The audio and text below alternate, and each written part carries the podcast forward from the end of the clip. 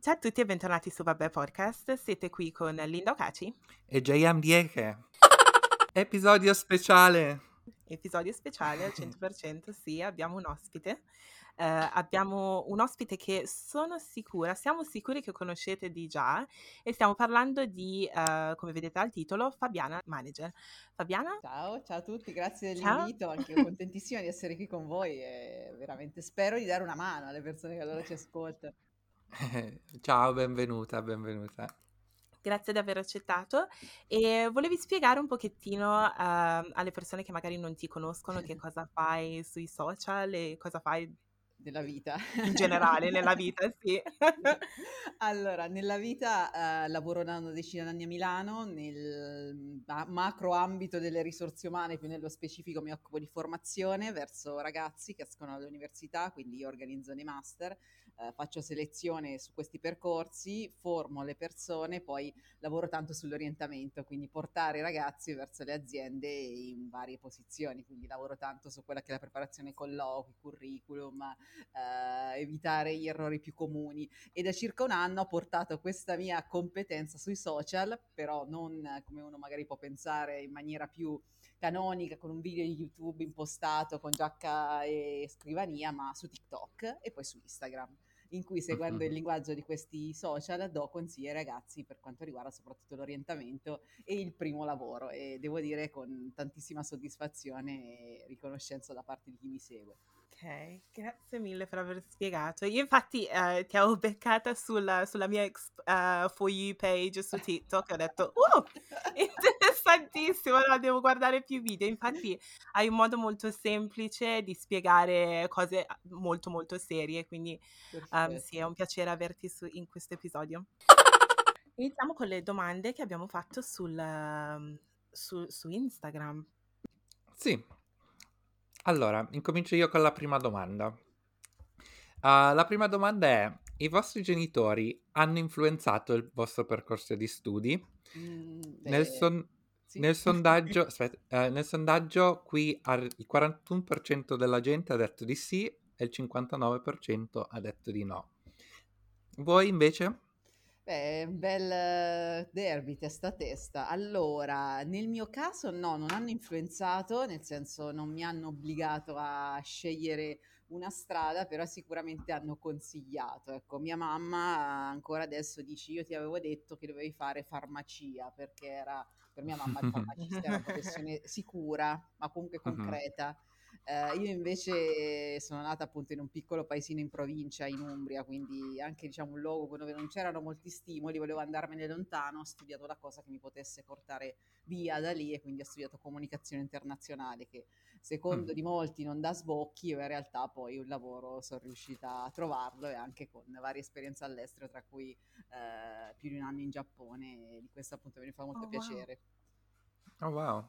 Ok, eh, per quanto riguarda me, io diciamo che sono, sono stata abbastanza fortunata perché solitamente nelle famiglie africane o comunque afro-italiane c'è una, c'è un'influenza da parte dei genitori. Um, e infatti io ho tanti amici che sono stati in un certo senso forzati a studiare magari medicina o cose del genere. Uh, però fortunatamente mia mamma mi ha detto basta che vai all'università e studi quello che ti piace fare. Mm-hmm. E infatti alla fine ho, cioè, ho, studiato relazioni pubbliche nel campo della moda e quindi sono contentissima della, della, scelta che ho fatto. Quindi per me non hanno, i miei genitori non hanno influenzato la mia scelta.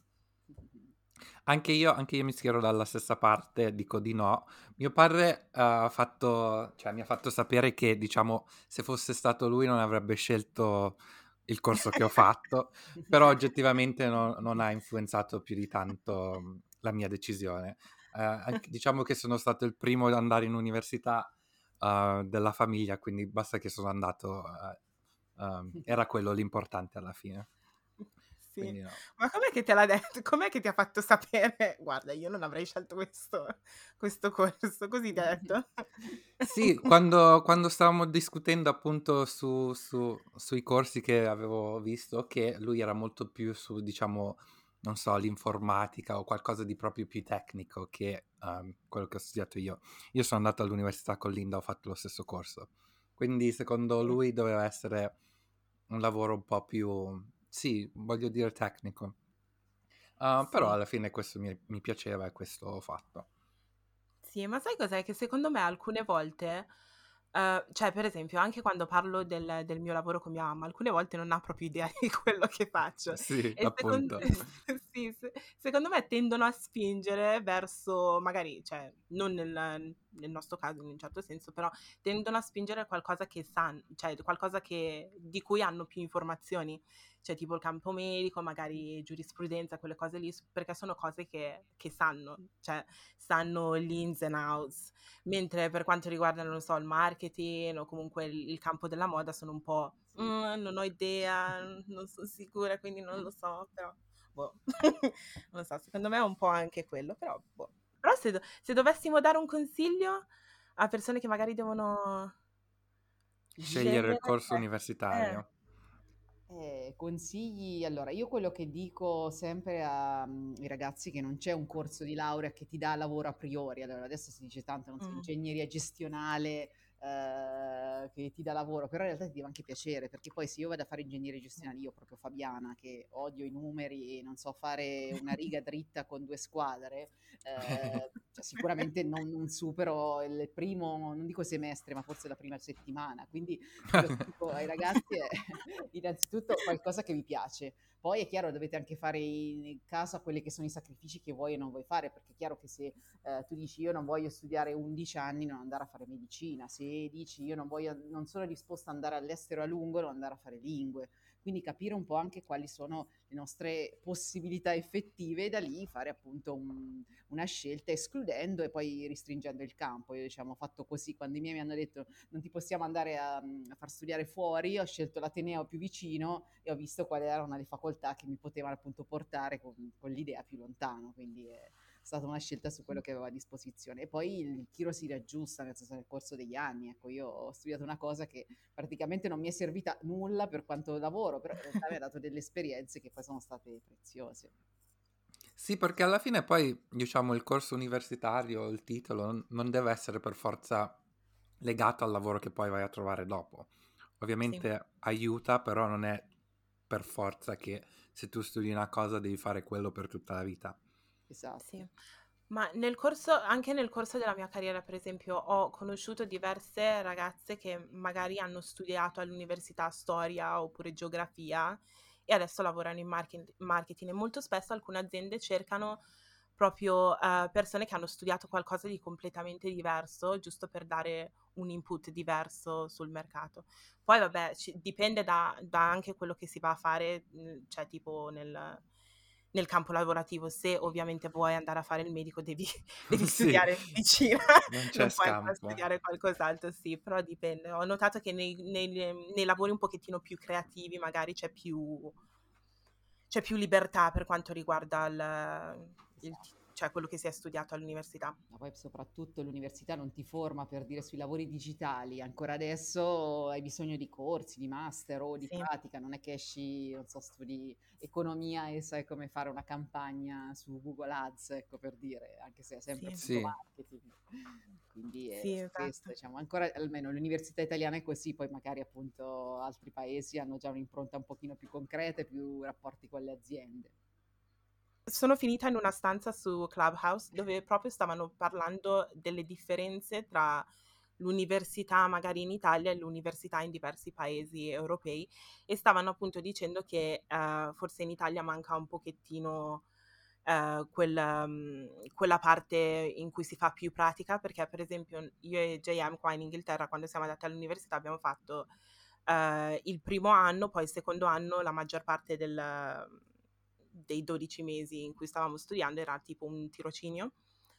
Eh, e poi dopo il terzo anno si ritornava nuovamente, cioè in università e si studiava, si facevano esami, quelle cose lì. Eh, però stavano dicendo appunto in questa stanza che ehm, in Italia manca il punto di vista della pra- cioè la cosa pratica che ti porta comunque ad avere più informazioni e più skills una volta che entri nel mondo del lavoro. È così la cosa oppure stavo ascoltando e stavano sparando cavolate in questa stanza? Eh, in realtà sì, è, ba- è abbastanza così, tranne università illuminate di cui non faccio il nome, ma in Italia magari è una o due, che hanno questo approccio un pochino più aziendalista, business case, eh, aziende che vengono in aula e fanno presentazioni, mhmm, non esiste il contatto con le aziende e poi soprattutto anche se studi magari economia e che magari tu puoi dire economia è una facoltà che ti dà comunque il lavoro, no, non sei indirizzata a un tipo di professione, tu studi economia ma mm. potresti andare a fare di tutto, da, come dicevo prima, dal marketing alle vendite, alla consulenza, alla finanza a, e, e, quindi sì non avendo tu gli strumenti per decidere, sei un po' in quel mare marasma di eh, appunto non so cosa mi piace fare e appunto poi ca- canali come il mio che cercano di fare orientamento sono invasi di DM di persone che mi dicono Fabiana come devo fare se a 24 anni ancora non ho capito cosa fare della mia vita, io che sono lì a dirti no guarda è normale, magari prima escludi e poi raccogli le informazioni quello che c'è adesso, l'importante è che rispetto magari a quando io ho dovuto scegliere l'università o sono uscita, quindi parliamo di una quindicina di anni fa perché sono vecchia. Ehm, ma no! vabbè, ma mi, mi hanno detto che sono una zia. una zia fantastica, Fabiana, grazie.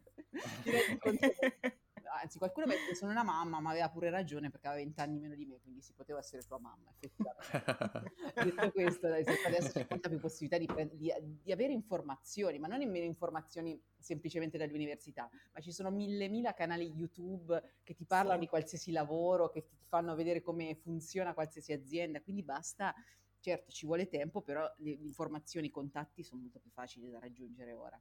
Sì, concordo pienamente. Ok, passiamo alla prossima domanda. La prossima domanda è la foto sul curriculum serve o non serve? Il 56% dice serve, il 44% dice non serve.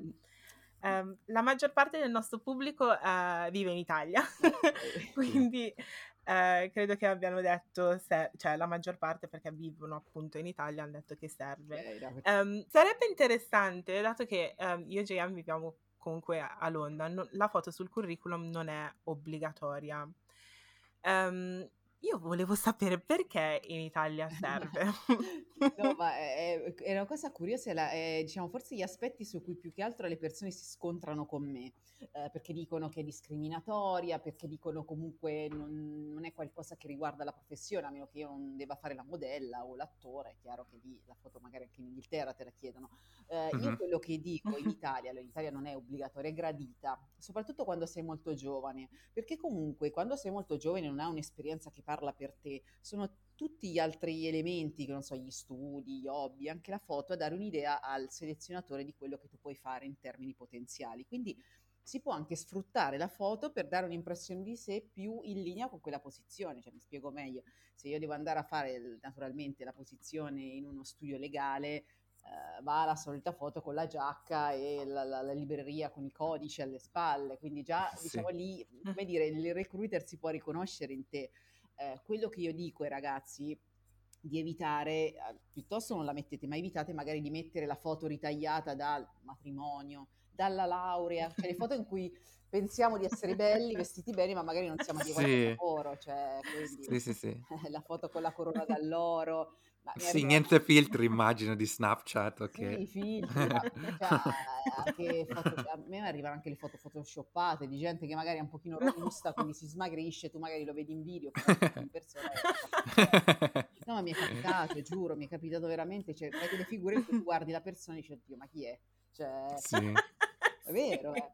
Eh, quindi non mettiamo le foto dove oggettiv- cioè siamo, dobbiamo essere belli, dobbiamo essere naturali. Quindi ecco, basta semplicemente una foto con un muro bianco, te la fai con il selfie, modalità rida- ritratto, va benissimo. Io le ho fatte tutte così le foto, quindi non ci angosciamo con la foto sul curriculum, mettiamola, ci può essere utile. Soprattutto, come dire, è un espediente mnemonico. Io mi ricordo di più di quella persona se ho una foto sul curriculum. Mm. Okay. ok. Quindi è un modo per farsi ricordare sì, esatto, anche, diciamo. Da... Poi, eh, ripeto, altri paesi come l'UK naturalmente non è invece considerato un dato uh, utile per la selezione. Mi ha, mi ha, fatto piacere che hai anche spiegato, per esempio, se, se, devi, se stai cercando lavoro in un, um, cioè nel senso nel, in un... studio legale, cioè dipende. Nello studio legale, esatto. Cioè dipende dove vai a cercare lavoro. È chiaro che se vai a cercare lavoro come personal trainer, la tua foto dovrà essere magari che stai sollevando pesi, in cui fai vedere muscoli, tatuaggi, cioè anche lì ti dipende. Ah, ok. Ah, ok. Io, Io immaginavo... Tipo sì, eh. tipo fissa, tipo no, muro bianco per qualsiasi lavoro. No, nel senso deve essere, in, cioè io ho detto in linea quella posizione perché se sono posizioni magari un pochino più creative va bene anche far vedere la foto in cui non so sei con la felpa, hai, cioè una foto un pochino più particolare, magari allo sfondo di, non so, la muraglia cinese per dire, però se devi andare in una struttura un pochino più formale, uno studio legale, non so, in un'azienda, in una banca per dire, lì invece devi essere più formale, quindi giacca, cravatta, braccia, braccia conserte, ecco, devi, devi rispecchiare un po' l'azienda, quindi è questa diciamo l'idea della foto. Ok. Mi è venuta un'idea per se dovessi cioè, fare domanda in un posto in Italia, mi è venuta questa idea, adesso la condivido, però non ridete. ok, perché... sentiamo.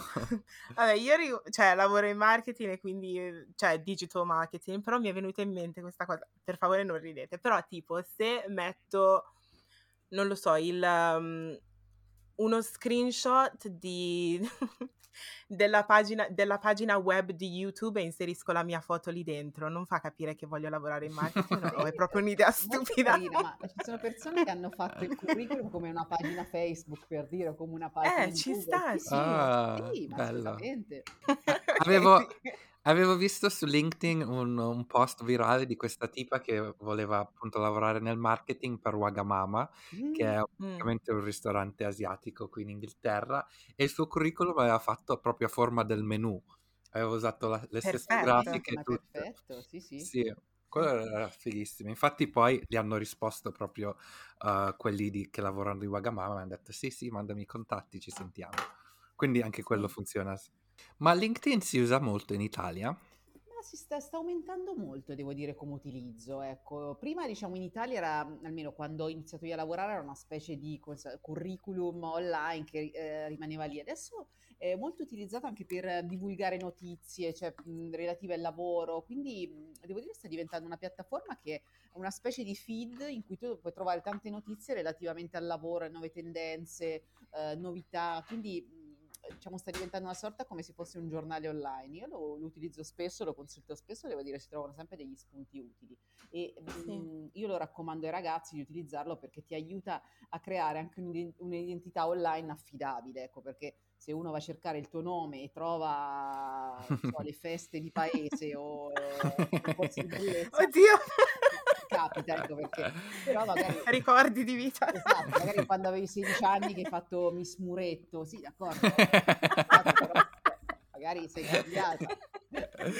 Invece eh, se hai un LinkedIn fatto bene, di solito Google ti restituisce LinkedIn come primo risultato, quindi la persona va lì e ti trova perfettamente in linea con il lavoro, quindi se sei capace appunto di farlo. Sì. Sì. Ok, ci sta, ci sta. Allora, prossima domanda. Eh, oddio. Eh, conta il voto di laurea? Mm, Il 21%, no, il 27% ha detto di sì, mentre la maggior parte, col 73%, ha detto di no. bravi, bravi, avevano ragione. No, eh, questa è la più grossa, posso dire, fregatura del sistema educativo, almeno italiano, perché eh, tu vivi, cioè sei, Sì. se sei una persona attenta ai voti, una vita eh, tra, li- tra liceo, scuole, università, stare dietro al voto e poi del voto nessuno ne frega quasi. Cioè, il voto di diploma in Italia non- non- proprio nessuno te lo chiede, a quando esci proprio te, te lo puoi anche dimenticare.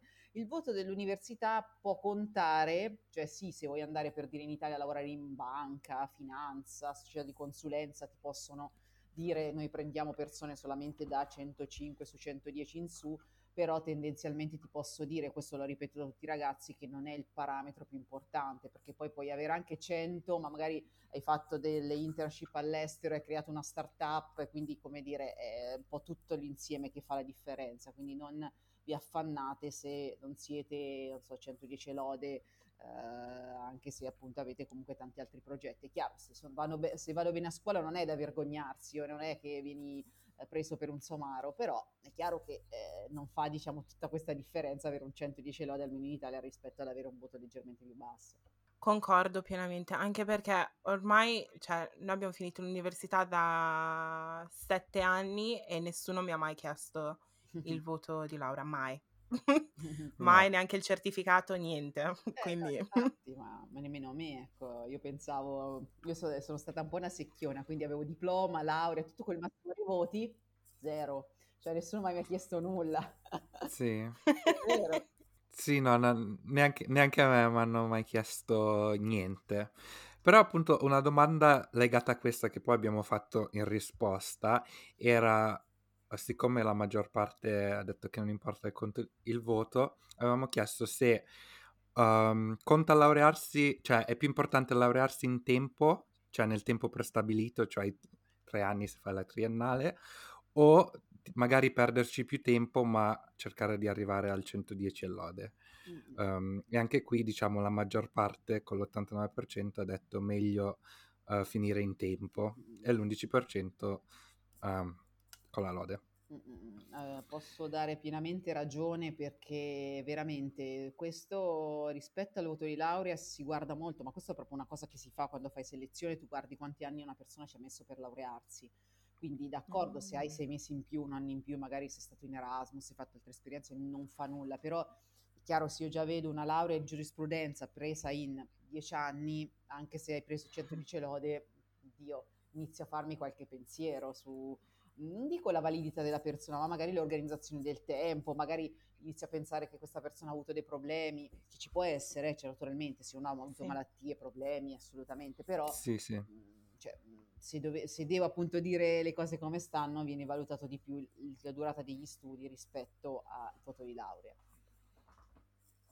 Questo è interessante perché comunque ovviamente il sistema qui in Inghilterra è completamente diverso e praticamente non c'è neanche l'opzione di potersi laureare Mhm, in più tempo. Funziona un po' come al liceo, mhm. che o vieni bocciato o, o vai avanti, però finisci l'anno, non puoi rifiutare né voti né niente, passi all'anno dopo e Eh, basta. meglio secondo me, Sì. cioè non lo so. Sì. Secondo me sì, mette anche forse meno pressioni in un certo senso e ti dà, mm, forse non neanche meno pressioni, però cioè, sai che devi finire l'università e quindi ti metti sotto subito sen- e non hai scuse in un certo senso. Esatto. Quindi ci sta come cosa. La prossima domanda è più in linea con il, con il mondo del lavoro, eh, più che comunque il cercare lavoro o comunque l'università. E eh, la domanda è: è più importante andare d'accordo con i colleghi o con il tuo o la tua manager? Il 65% dice eh, colleghi, mentre il 35% dice con, con la manager o il manager.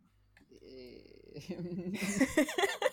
Beh, è un dilemma, eh, allora, eh, io un sono un po' magari su questo aso- asociale, ma io ti dico che è meglio andare, meglio- è meglio andare d'accordo col manager che, con i colleghi, se dovessi scegliere. Poi è chiaro che è meglio avere, non so, un, un alleato che può essere un collega, una persona che magari lavora nell'ufficio vicino, che stare come un eremita da solo. Poi adesso con lo smart working, ecco, diciamo che tutta quella convivialità si è persa. Io lavoravo in un'azienda, adesso eh, è tristissimo perché quando vai in ufficio, io il mio ufficio da sola, devo mangiare da sola, cioè tutto è da sola, quindi le persone, cioè, anzi, ti evitano, ti parlano da un metro di distanza. Eh, però devo dire che se appunto il mio, eh, il mio capo eh, fosse nemico, sicuramente vivrei molto peggio questa situazione, perché vorrebbe dire che è una persona che ha più potere di te, ti dà magari Mm. agli altri superiori un'immagine di te anche sbagliata e ti blocca fondamentalmente. Quindi tu immagina quella Sì. persona che, che comunque può decidere di che lavoro puoi fare, di come organizzarti il lavoro, che appunto ti ha anche su- sulle scatole.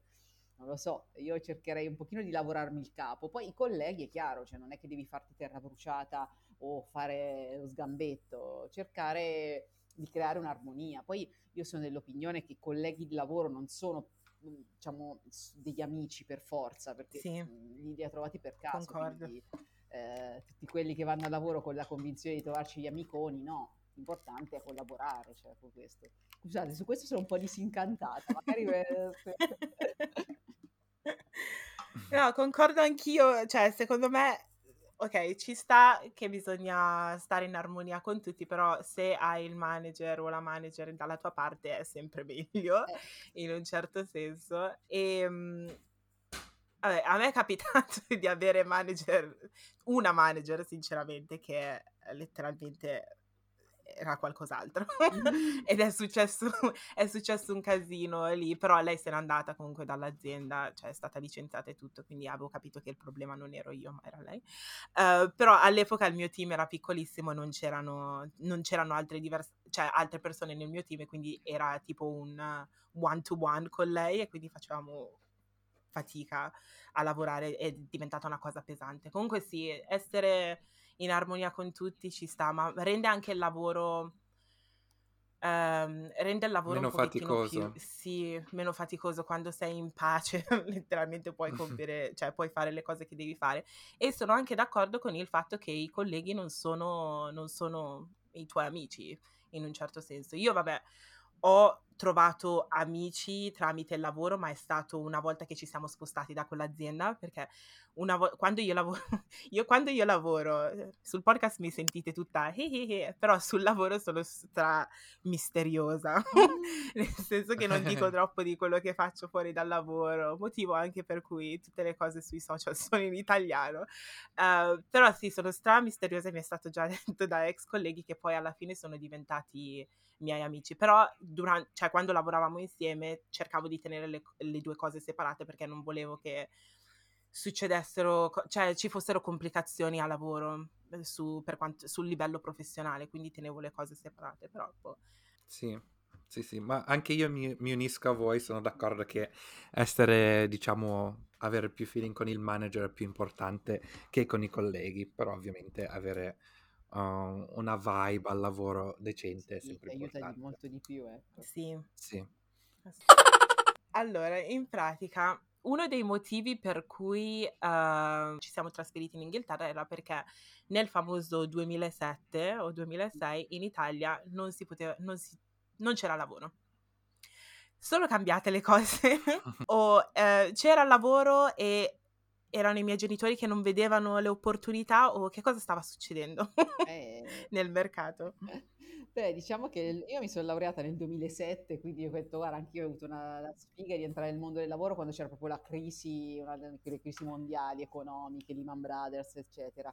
Ma allora posso dire che in quegli anni sicuramente stava cambiando molto il lavoro, perché per dire adesso tutte le professioni digitali sono un po' come dire assodate dal social media manager in su. Allora eh, ancora se volevi lavorare per, per, esempio nella comunicazione non era molto chiaro cioè, cosa diciamo, era richiesto. Quindi uscivi dall'università, magari appunto io ho studiato eh, comunicazione internazionale, relazioni internazionali, non sapevo benissimo come utilizzare quelle mie competenze e poi c'era anche, anche poca, come dicevo prima, possibilità di informarsi. Adesso c'è molta più cioè anche per dire mi metto a fare la content creator come sto facendo ora, faccio divulgazione, inizio a creare una sorta di mia attività per dire adesso molta sì. più, c'è molta più possibilità di crearsi una propria attività anche diciamo svilupparla tramite la rete che magari una volta in cui c'era questo cambiamento e soprattutto eh, la generazione appunto di come ero io, come eravate magari anche voi, c'era proprio un passaggio tra diciamo un'epoca un pochino analogica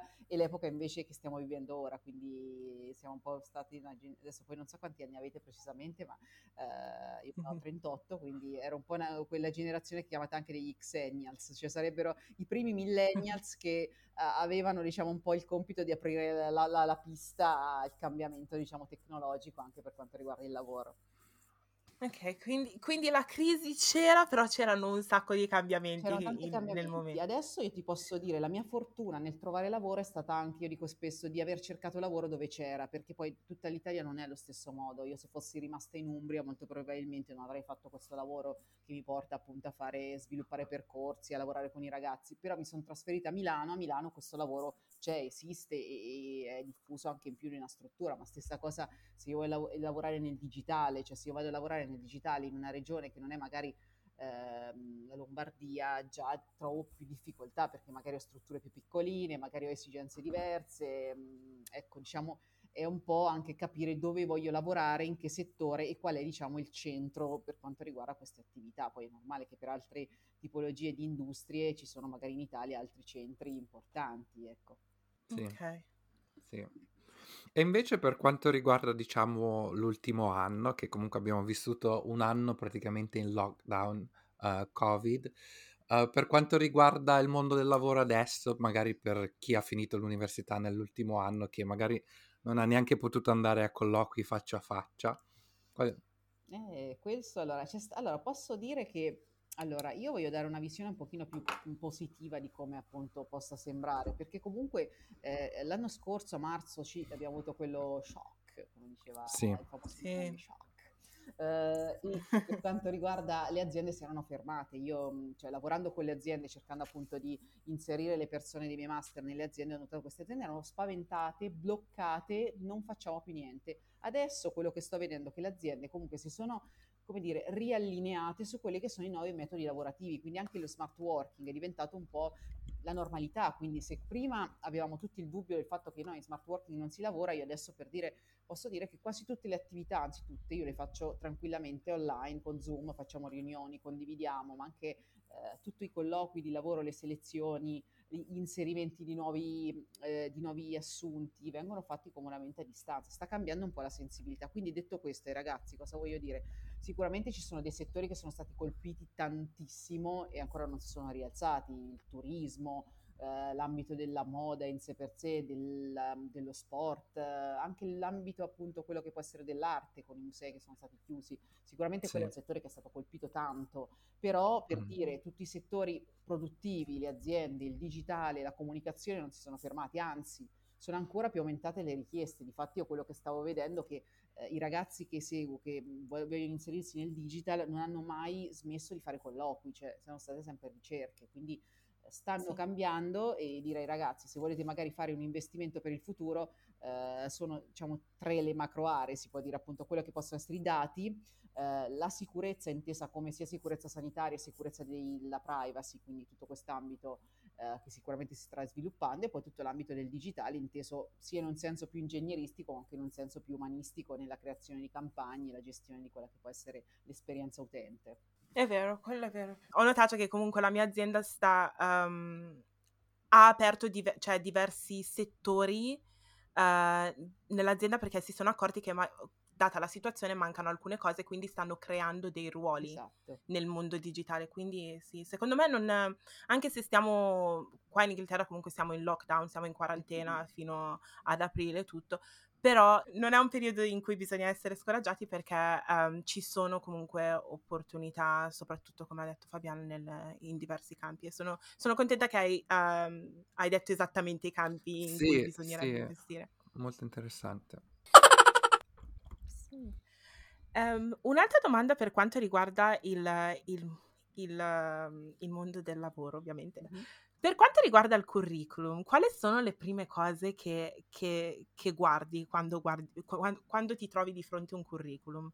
Questo è molto interessante. Allora, devo dire, io parlo, eh, allora, poi dipende da che tipo di profilo hai davanti. Per un ragazzo molto giovane, allora, ho detto sempre che la lettura del curriculum non è una lettura come se leggessi un libro, nel senso parto dall'inizio e vi leggo tutta la pagina dalla fine, è proprio una lettura che va a, a zigzag, a cercare degli indizi, perché è molto veloce. Tu veramente in pochi attimi già riesci a capire se quella persona ti interessa e quindi continui quella lettura più approfondita oppure passi avanti. Quindi io direi che guardo subito un'impostazione generale di quella che è anche l'aspetto, il layout, perché comunque l'ordine, avere anche un curriculum esteticamente gradevole, ordinato, già ti invoglia alla lettura. Dopodiché vado a cercare dati che possono essere per dire naturalmente il nome in alto, vedo cosa ha studiato, vedo magari se ha fatto delle esperienze, se è stato all'estero e poi appunto via via faccio diciamo questo, scorro la pagina però più che altro a zigzag. Quindi quello che dico ai ragazzi è essenzialmente ehm, quando scrivete un curriculum siate chiari nelle sezioni, quindi quando fate una sezione mettete bene il titolo e utilizzate anche l'espediente di mettere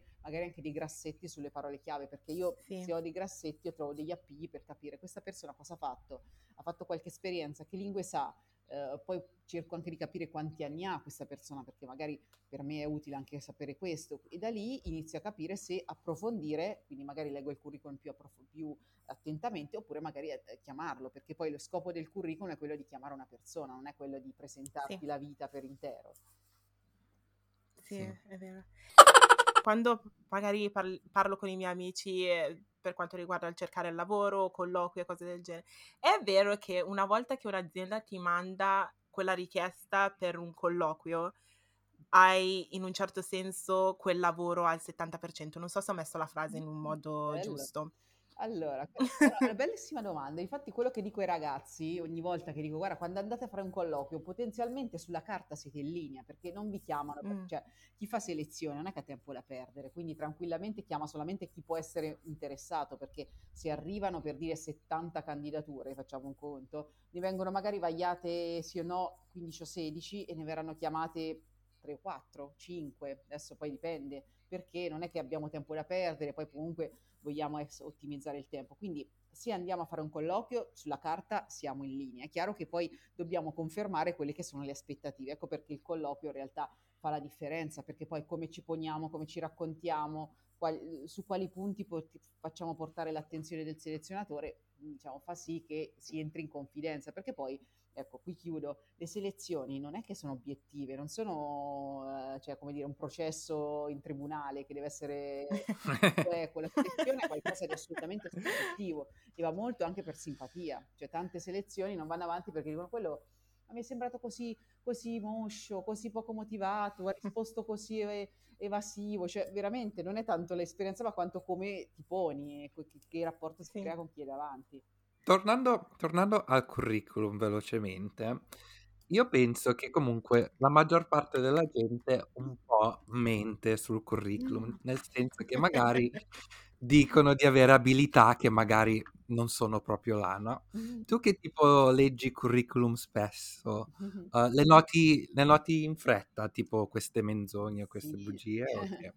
Ah, io questo lo, lo, dico ogni giorno ai ragazzi, allora, non so poi magari in UK è diverso, però tipo in Italia quella lista delle soft skills, intese come eh, mi scrivi aggettivi relativamente a, non so, ambizioso, proattivo, uh, team, de, adatto al team working, uh, problem solver, cioè scrivono tutti, tutti uguali. Cioè io come dico sempre, ragazzi, non c'è stato mai uno che mi ha scritto che è permaloso, che è sociale, tutti lavorano in squadra, tutti risolvono problemi, tutti, cioè veramente, tutti geni della, della, della fisica o della, della linguistica.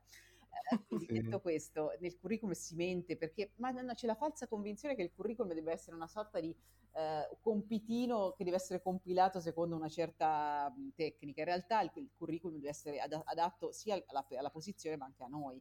Quindi se non siamo persone che amano tanto stare con gli altri, non scriviamo che siamo adatti al teamwork, cioè mettiamo i fatti, come dico più, più che altro, raccontiamo quello che abbiamo fatto, volontariato, esperienze, lavoro, progetti all'università, quelli danno l'idea concreta che noi abbiamo quelle caratteristiche. Se noi scriviamo gli aggettivi sono brillante, sono ambizioso, sì, grazie, scrivono tutti questo. Quindi a me, a me personalmente c'è proprio il salto a pie pari, quindi direi che proprio mi cambiano assolutamente la lettura. Quindi è meglio, diciamo, risparmiare lo spazio sul curriculum e mettere per qualcosa fatti, di... Bisogna mettere i fatti, quindi non uh, gli aggettivi e le descrizioni, perché quelli sono tutti capaci, ecco. Per quanto riguarda gli hobbies, è quello che ci piace fuori, fare fuori dal lavoro, mm-hmm. uh, qui in Inghilterra nel curriculum si devono mettere comunque gli interessi e quelle cose lì. Adesso non so se è uguale in Italia, però cosa non bisognerebbe mettere? allora, in Italia, allora penso in Italia, poi, poi ovunque, allora non bisogna assolutamente mettere eh, quello che sono appunto, io dico sempre informazioni personali, non so, stato civile, ancora ho visto dei curricula che c'era scritto, non so, celibe, nubile, sposato. Oddio. No, questi sono persone più anziane, però che addirittura mettono sposato con due figli, no, non mi frega nulla. Eh, mettete il codice fiscale, in Italia mettono anche il codice fiscale a volte, e non si mettono magari informazioni, mm, cioè io dico anche non mettete nemmeno la, la, via di casa, la residenza, basta mettere la città, nessuno vi deve spedire nulla, cioè a casa. Sì. Perché non, non si sa nemmeno chi lo legge, quindi non mettete l'indirizzo di casa, si mette la mail, si mette il telefono, si mette la città e il domicilio. E altre cose da non mettere, sicuramente informazioni relative poi a quelle che possono essere aspetti tipo, non so, eh, il, il, sesso, l'appartenenza alla religione, anche la nazionalità tendenzialmente sarebbe da non mettere, a meno che appunto tu non voglia dire guarda, non sono italiano, però ho come dire, i permessi di soggiorno per lavorare, ma quello è qualcosa che appunto si appura poi a un colloquio. Quindi tutto quello che non riguarda la selezione, quindi quello che è la famiglia, che è la nostra vita privata, non si mette, non, non entra nemmeno nelle domande, deve entrare. Eh, sto imparando un sacco di cose in questo episodio. Sì, sì. Adesso dopo vado a cambiare il mio curriculum ah, completamente. Tutto proprio. tutto. E, ehm, prima hai anche detto, uh, per esempio, una cosa interessante ve- che noti sul curriculum sono le esperienze all'estero, no? Mm-hmm. Ci sono esperienze all'estero che magari sono, non so, perché comunque se una persona giovane che magari non ha tanta esperienza va all'estero, per esempio come au pair, mm-hmm. che magari non è necessariamente legata a un mondo lavorativo qualunque, mm-hmm. è comunque importante, diciamo, metterlo nel CV o, o parlarne. Assolutamente sì, questo, cioè tutte le esperienze all'estero, anche in volontariato, ecco l'au pair, sono viste benissimo, ma non perché uno va all'est- all'estero e impara una lingua, ma anche per far vedere proprio la capacità, come dicevamo prima, di soft skills, di adattamento, di capacità di resistenza allo stress. Io no, non lo nego che il mio primo lavoro l'ho trovato perché avevo messo sul curriculum che ero stata un anno in Giappone, quindi le persone, cioè, Dio, ero in. Giappone da sola, Dio, cosa hai trovato? Poi adesso magari è più comune andare in Giappone all'epoca, era una cosa insomma più rara, quindi uh, assolutamente mettere e fare esperienza all'estero. Adesso non con il Covid, va bene, ci ha bloccato un po' tutto, però eh, non rimanete sempre a casa perché poi si nota anche sul curriculum quando uno fa l'università dove è nato e, e, non si sposta, non ha nulla che fa vedere che questa persona sia uscita un po' dalla sua comfort zone, fa pensare un non dico male, però magari ti fa venire delle domande relativamente alla capacità di adattamento o comunque alla flessibilità di questa persona. Sì, quindi aiuta tutto, di sicuro. Esatto. All'inizio di questo episodio stavamo parlando um, dell'università, del, di quanto i genitori possano influenzare la scelta eh, degli studi. E io volevo un po' allacciarmi a questo discorso e parlare del, dell'importanza dei tirocini in un certo senso, perché ne avevamo parlato le, parlando delle differenze tra eh, l'università italiana e l'università inglese. Mm-hmm. Però quando è giusto iniziare a fare un tirocinio? Um, io volevo fare un esempio nel senso che ho fatto, adesso sembrerà un po' strano, però ho fatto il mio primo tirocinio a 12 anni nel comune in cui mm. vivevo, perché d'estate uh, la mia famiglia non poteva comunque permettersi di andare in vacanze e cose del genere, quindi mia mamma fa, non stai a casa a guardare una mamma per amica per tutto il giorno, vai, vai, a farti il tirocinio in, in comune. Adesso non so se sta cosa è legale comunque perché avevo 12 anni, però vabbè sono riuscita a farlo. Eh, quando, quando, bisogna fare il primo tirocinio? Cioè quando è importante, però quando bisogna iniziare a cercarlo? Uh-huh. Io allora, mhmm, con questo diciamo, c'è in Italia la convinzione che il tirocinio debba a, a, mhmm, arrivare dopo l'università. Eh, io in realtà quello che posso dire, è chiaro che poi dipende poi dalle priorità delle persone, di che non è mai troppo presto di, per iniziare a fare qualcosa. Ora, non è che voglio dire lavoro minorile, però per dire, se uno inizia a lavorare per dire dai 16 anni durante l'estate, fa un piccolo lavoretto, si mette i soldi da parte, guarda che eh, uno è una grandissima soddisfazione, due i soldini sono tuoi, ma tre poi inizi anche a capire che eh, puoi anche cavartela sulle tue gambe, quindi non devi chiedere per forza tutto ai genitori. E quello che vedo che tendenzialmente chi ha lavorato durante anche l'università, ha fatto comunque qualche attività, è comunque più sveglio, più smart, anche sa presentarsi con maggior sicurezza rispetto a chi mi dice invece no, io non ho fatto nulla perché i miei genitori mi dicevano ma dove vai a faticare, ti manteniamo noi visto che tanto tu impegnati per lo studio, ecco ci sono tanti genitori che in Italia ragionano così, invece no, perché eh, tu inizi comunque anche a fare esperienza e capire quello che ti piace e non ti piace, quindi io direi tendenzialmente iniziare a fare dei lavoretti dai 16 anni, 17 anni durante l'estate, fare ripetizioni, babysitter, eh, sono lavoretti che puoi trovare tranquillamente. E poi durante l'università magari sfruttare associazioni universitarie, quelle che possono essere, non so, progetti, anche, non so, collaborare con quella che può essere, non so, il giornale dell'università, cioè ci sono tante attività, oppure mettersi a fare un'attività di content creation, quindi non so, Sì. canale YouTube, un blog, un cana- account Instagram non costano nulla, quindi non è che devi avere per forza dei soldi per fare qualcosa che ti dà esperienza. E io ricevo parecchie domande per quanto riguarda, cioè da ragazze molto più giovani di me, e mi dicono sempre, Linda, come posso entrare nel mondo marketing? Ehm, e io dico sempre, cerca di, vabbè, stai ancora studiando e tutto, però ci sono alcune cose che puoi fare. Se vuoi entrare nel mondo marketing, per esempio, puoi iniziare a creare dei contenuti sulle piattaforme digitali, ma semplicemente aprendo un blog, oppure facendo YouTube, oppure dedicandoti, non lo so, ad una pagina Instagram o su TikTok, creando dei contenuti che comunque ti interessano, così ti danno un po' di presenza nelle piattaforme online, cose che poi puoi aggiungere in un curriculum una volta che um, cerchi il lavoro. Quindi sì, ci sono delle cose che, che sembrano, possono sembrare piccole, però che aiutano tanto una volta che cioè, si va a creare il curriculum e si va a cercare lavoro. Per quanto riguarda, um, ovviamente abbiamo parlato tanto del percorso um, comunque che abbiamo fatto noi, del percorso univers- universitario in sé, però oggettivamente andare all'università non è per tutti. Adesso non so uh, la tua esperienza per quanto riguarda percorsi alternativi, ma magari può interessare ai nostri ascoltatori che cosa possono fare anziché andare all'università. Hai qualche consiglio per quanto riguarda questo tipo di percorso? Allora, questo è una domanda che molto spesso i ragazzi mi fanno, perché comunque anche l'università italiana, il fatto che non sia così finalizzata al, all'azienda, tranne appunto alcune università o appunto tranne altri percorsi molto professionalizzanti, ti fa venire voglia di avere delle alternative. Allora, io quello che dico ai ragazzi è che sicuramente puoi lavorare anche senza l'università, perché non so, se fai in Italia un istituto tecnico ti dà comunque delle competenze subito spendibili. Per dire, eh, qualche giorno fa parlavo con una prof di un istituto tecnico economico e mi diceva abbiamo l'indirizzo informatico e questi ragazzi vanno a fare gli sviluppatori, vanno a lavorare nelle attività appunto di coding, quindi front-end, back-end da subito, 19 anni, quindi ecco, eh, oh, wow. fai un'attività mm. più concreta oppure non so, fai amministrazione, finanza e marketing, l'ex ragioneria, puoi comunque andare a lavorare in uno studio contabile, magari ti fai un corso di paghe e contributi, eh, ci sono dei lavori. Poi è chiaro, se fai il liceo, il liceo in Italia è, non è finalizzato al lavoro in sé per sé, quindi lì un'alternativa valida può essere, se per dire vuoi andare a lavorare nel digitale, farti un corso professionalizzante, che può essere anche un master, un digital marketing, in eh, user experience, in uh, quello che può essere programmazione, perché comunque ti aiuta ad avere una professionalità che non ha come dire, legami con l'università e il digitale più di tanto.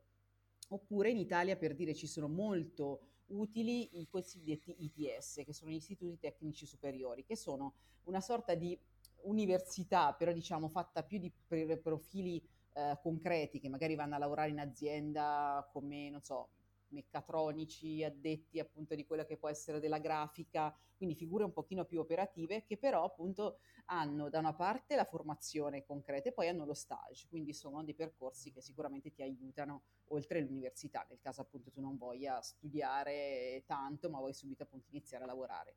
E molti genitori però non lo conoscono, comunque continuano a dire che l'università mm. serve perché se no, non so, sei un pesce fuor d'acqua, quando in realtà eh, alcune facoltà magari non ti danno tutte queste competenze spendibili nell'immediato.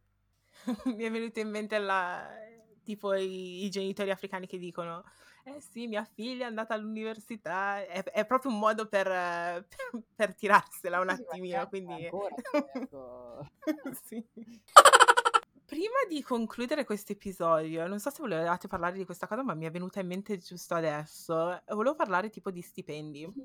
Ah, che è un argomento... Soldi, soldi. sì, soldi.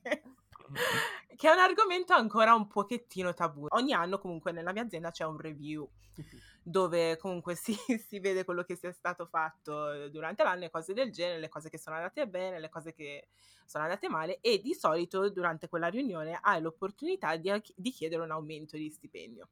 E ogni volta io faccio una fatica assurda perché non so mai come mettergliela sta cosa e non voglio cioè, sembrare troppo, oh, sì, ho bisogno di più soldi, cose del genere, però cioè, so che siccome um, ci sono sta- cioè, ho fatto delle cose buone durante l'anno, so che cioè, in un certo senso mi merito quell'aumento di stipendio, ma non so mai come, come buttargliene, in un certo senso alla mia manager. Eh, ci sono dei metodi per chiedere quell'aumento no, di stipendio? Io intanto sono stupida del fatto che tu hai questo momento di review, perché che non in Italia non esiste, da me non c'è la review. Cioè. Ah! no, ah. non c'è. Ma no! Posso dire già è tanto che ti danno la possibilità di parlare perché allora, in Italia ancora più i soldi, i soldi, vai a fare un colloquio, di soldi si parla, anzi proprio all'ultimo quando ti hanno detto la, la prendiamo e le vogliamo offrire tot. E ti dirò di più che non si è manco, nemmeno in Italia abituati a contrattare. Di solito tu quando ti fanno l'offerta mm. dici sì sì sì prendo, vengo. Invece l'azienda dall'altra parte si aspetta una contrattazione, si aspetta che tu dica no guarda ti offro questo tu dici no ma io in realtà mi aspettavo tot perché comunque non so ho un aumento di responsabilità mi devo spostare più lontano ho comunque eh, più attività da svolgere contemporaneamente. Quindi eh, quello che posso dire i soldi eh, sono una parte anche importante del lavoro quindi trovare il modo di parlarne non è semplice lo so perché comunque uno allora, il capo tende a, a, a, togliere questa opportunità perché, chiaro, è a suo favore. Sì. Lato nostro pensiamo di essere presi così per dei mercenari. Quello che posso consigliare è di sfruttare, come dicevi tu giustamente, eh, se ci sono questi momenti di incontro per parlare di risultati, quindi fare ogni... In Italia magari i tempi sono più lunghi perché ti direi di aspettare un paio d'anni per dire guarda ho portato questi risultati, sono passata da questo a questo e vorrei appunto un incremento di quello che è il mio stipendio. Comunque contratti un altro benefit che può essere, non so, vuoi avere telefono aziendale, vuoi avere... Eh, la possibilità di, non so, decidere quella tipologia di, allo- di budget, eh, deciderlo io. Quindi dirlo sulla base dei risultati, eh, imparare anche a gestire i no perché ci saranno i no, e eh, quello che io posso dire è che se molto spesso in Italia quello che ti portano a fare quando proprio non c'è verso di ottenere un aumento ti dicono guarda se tu mi arrivi con una controproposta eh, ti facciamo un aumento. Quindi in Italia sei molto più portato a cercare altrove che insistere nella stessa azienda. Mm, posso dare sì. un consiglio almeno in Italia si cresce di più passando da un'azienda all'altra che all'interno della stessa azienda. Lì le crescite sono un pochino oh. molto più lente sì. Ma quindi, quindi nel Ah. colloquio, cioè le aziende si aspettano proprio che, cioè si aspettano il controbattito? Allora, no, si aspetta, allora, nel colloquio di lavoro non si parla di, di- di- di soldi, però quando ti fanno l'offerta, che ti dicono d'accordo, l'abbiamo presa, li offriamo tot, eh, si aspettano un pochino anche di contrattazione. Quindi è chiaro, non è che puoi andare a chiedere 10.000, 5 15.000 euro in più, però magari poi andare lì a lavorare sul 10-15%, sì, perché comunque è chiaro che lo, l'azienda se ti fa un'offerta, ti fa un'offerta al minimo eh, che sì. è indispensabile, non è che ti fa un'offerta grandiosa, se puoi risparmiare risparmia. E quello che dico ai ragazzi è che se chiedete 1 o 2 mila euro lordi l'anno, non è che l'azienda va in fallimento, quindi state tranquilli. Hai menzionato appunto che si cresce di più saltando da un'azienda all'altra, no? Però tipo per una persona che lavora nelle risorse umane ricevi un curriculum dove vedi che mm. questo candidato sta un anno qua, un anno là, due anni di qua, cioè lo vedi che salta da un posto all'altro. Eh, non è visto in un modo negativo? sì, allora è una domanda molto interessante, JM, davvero. Eh, diciamo che il tempo magari di permanenza è un- sia un pochino, eh, sia più breve, si viene notato, nel senso se io vedo tre mesi, quattro mesi, sei mesi, un anno, inizio magari a pensare qualcosa insomma, che sia andato storto, perché comunque quattro mesi, tre mesi di lavoro non nemmeno il tempo di, come dire, acclimatarti, quindi o sei una testa calda oppure sei una, un, so, un, rompiscatole, oppure sei una persona che non fa irrequieto, mercenario. Se si tratta uh-huh. di uno o due anni, non è, cioè, non è, indicativo di quello che può essere un'incoerenza. Poi, soprattutto se vai su settori, penso, non so, informatico, dove sono, sei ricercatissimo, è normale che tu abbia delle offerte, oppure, non so, un ingegnere. Eh, robotico, eh, sto, sto, inventando, comunque sì. di richieste ne hai tante eh, bisogna un po' bilanciare. Poi è chiaro, non posso fare tutta la mia carriera zig zag, però nei primi anni soprattutto eh, cercare di cambiare ti aiuta a crescere più, più, cioè più in fretta, comunque anche come scatti di eh, responsabilità e di stipendio. Non farei sì. ogni, ogni, anno, ma magari appunto ogni due anni, tre anni, se ne abbiamo voglia, inizierei a guardarmi intorno. Um, io ho un'altra cosa. Scusate, ok, giuro è l'ultima domanda. Però c'è questo modo di dire in, in Inghilterra che dico, e dicono sempre HR is not your friend, mm. che trado, trad- tradotto sarebbe le risorse umane, cioè quelli che lavorano nelle risorse umane in un certo senso non sono tuoi mm. amici perché hanno sempre, coprono sempre le spalle all'azienda. Cosa volevi dire per quanto riguarda questa cosa? Perché a me sembri molto simpatica, molto friendly e cose del genere. No, allora, ti posso, sì, diciamo, poi dipende da che HR. È chiaro che le, le, risorse umane fanno l'interesse dell'azienda e non fanno né volontariato né sono lo sportello di sostegno psicologico eh, essere furbi. Io quello che dico ai ragazzi bisogna essere furbi e capire un po' l'azienda come ragiona. Che l'azienda cercherà in qualche modo di inserirti a meno soldi possibili è normale, questo non, non abbiamo paura. Che le risorse umane spesso però non hanno voce in capitolo in merito agli aumenti, quelli sono soprattutto i manager che alla fine de- descrivono chi deve passare, chi deve aumentare oppure che iniziano a dire chi deve mansionare. Quindi le risorse umane in realtà sono un, come dire, un esecutore, ecco, non abbiamo paura, però può, può, essere utile per dire, avere, appunto, come dicevi tu, una review, qualcosa appunto anche a livello più regolare, perché ti aiuta a fare il punto della situazione. Mm, qualche azienda ce l'ha in Italia, ma devo dire, le aziende dove ho lavorato io no, perché le aziende italiane di solito non hanno quest'idea di interessarsi del dipendente come qualcosa da far crescere, ti prendono e devi lavorare, punto, cioè è una sorta di scambio di soldi in cambio di lavoro. Da altre parti invece ti pensano sì. che ti devono coltivare, ti devono far crescere. sì. ok, quindi bisogna essere furbi. Sì, certo a pensare che esatto, come dicevo prima, non siamo in una siamo, al lavoro non siamo al bar con gli amici, eh, quindi sì. es- pensare anche alla nostra carriera in maniera individuale. Sì. Concordo. Allora concludiamo qua. Grazie mille per essere stata ospite al nostro podcast, Fabiana. Ci ha fatto molto piacere e immagino che molti ascoltatori troveranno questo episodio molto utile. Lo spero, dai, anche io mi sono divertita moltissimo, devo dire, simpaticissimi. Grazie. Grazie. Vuoi dire velocemente dove ti possono trovare sui social o okay? Allora, mi potete trovare su TikTok, su Instagram e il mio account è Fabiana Manager, tutto attaccato. Mi trovate lì ogni giorno, cerco di mettere nuovi video su TikTok e su Instagram sono sempre molto attiva nelle stories. Quindi. Perfetto, grazie mille. Se volete rimanere in contatto con noi lo potete fare attraverso le nostre pagine personali di Instagram, la mia è chiocciolajmdieche. Mentre la mia è chiocciola LIN LDN.